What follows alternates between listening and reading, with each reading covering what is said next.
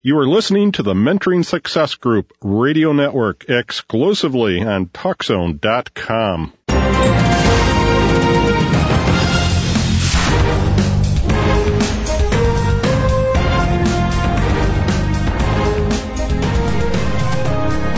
You're listening to Your Competitive Advantage, and I'm your host, Tom Tubergen. We're wrapping up a discussion this morning with Ken Pash from the Penn State University Smeal College of Business about entrepreneurs and the issues of good leadership.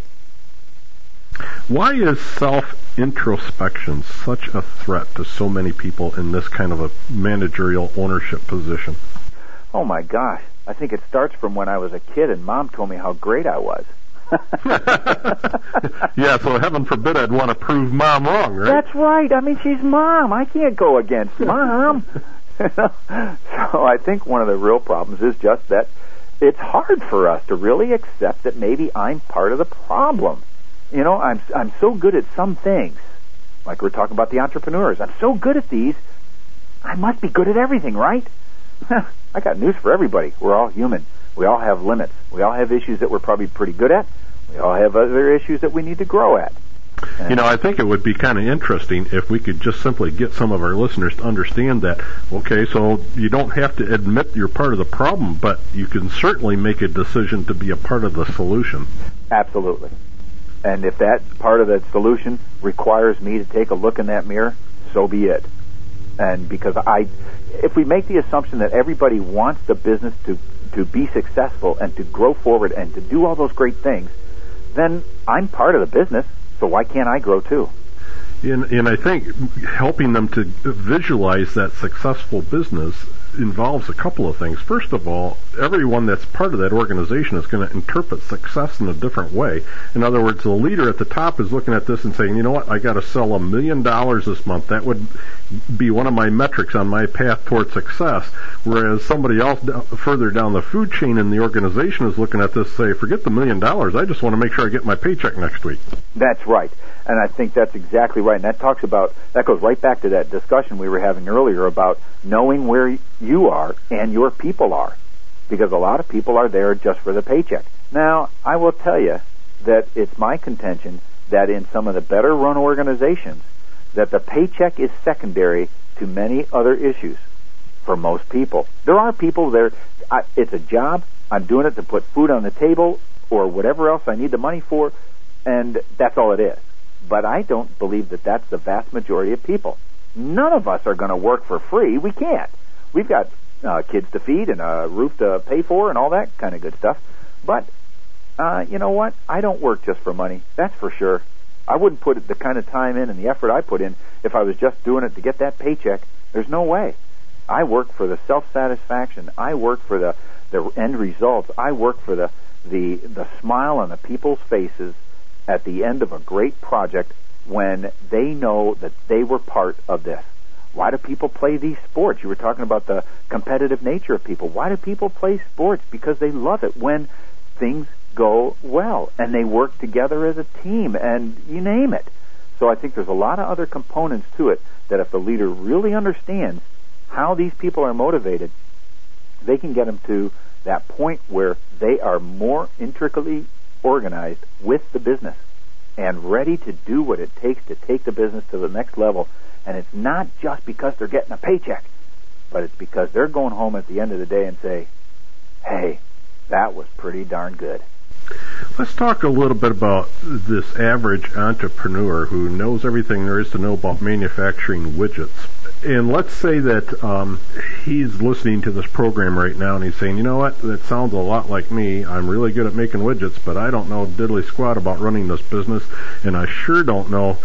I'm sure open to some suggestions on how I can compete better with the rest of the companies that are making widgets. What's the first step he needs to take? Well, the first step is he's already taken it, he or she, because he's realized that he or she can grow too. And I think that's the first step. Like when you talked about it, that introspection, uh, whether it's uh, you know the 12-step process for uh, Alcoholics Anonymous or whatever it is, uh, that first step is to recognize, hey, I've got some things I should do.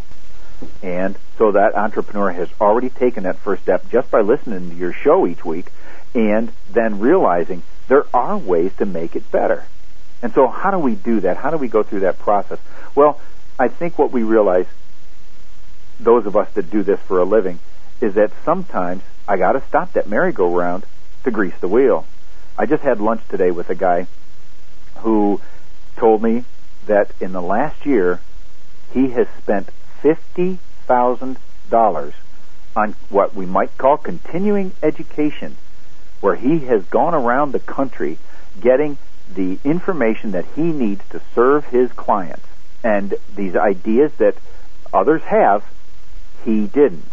And so sometimes we've got to recognize that wherever we are in our educational process, uh, it never ends.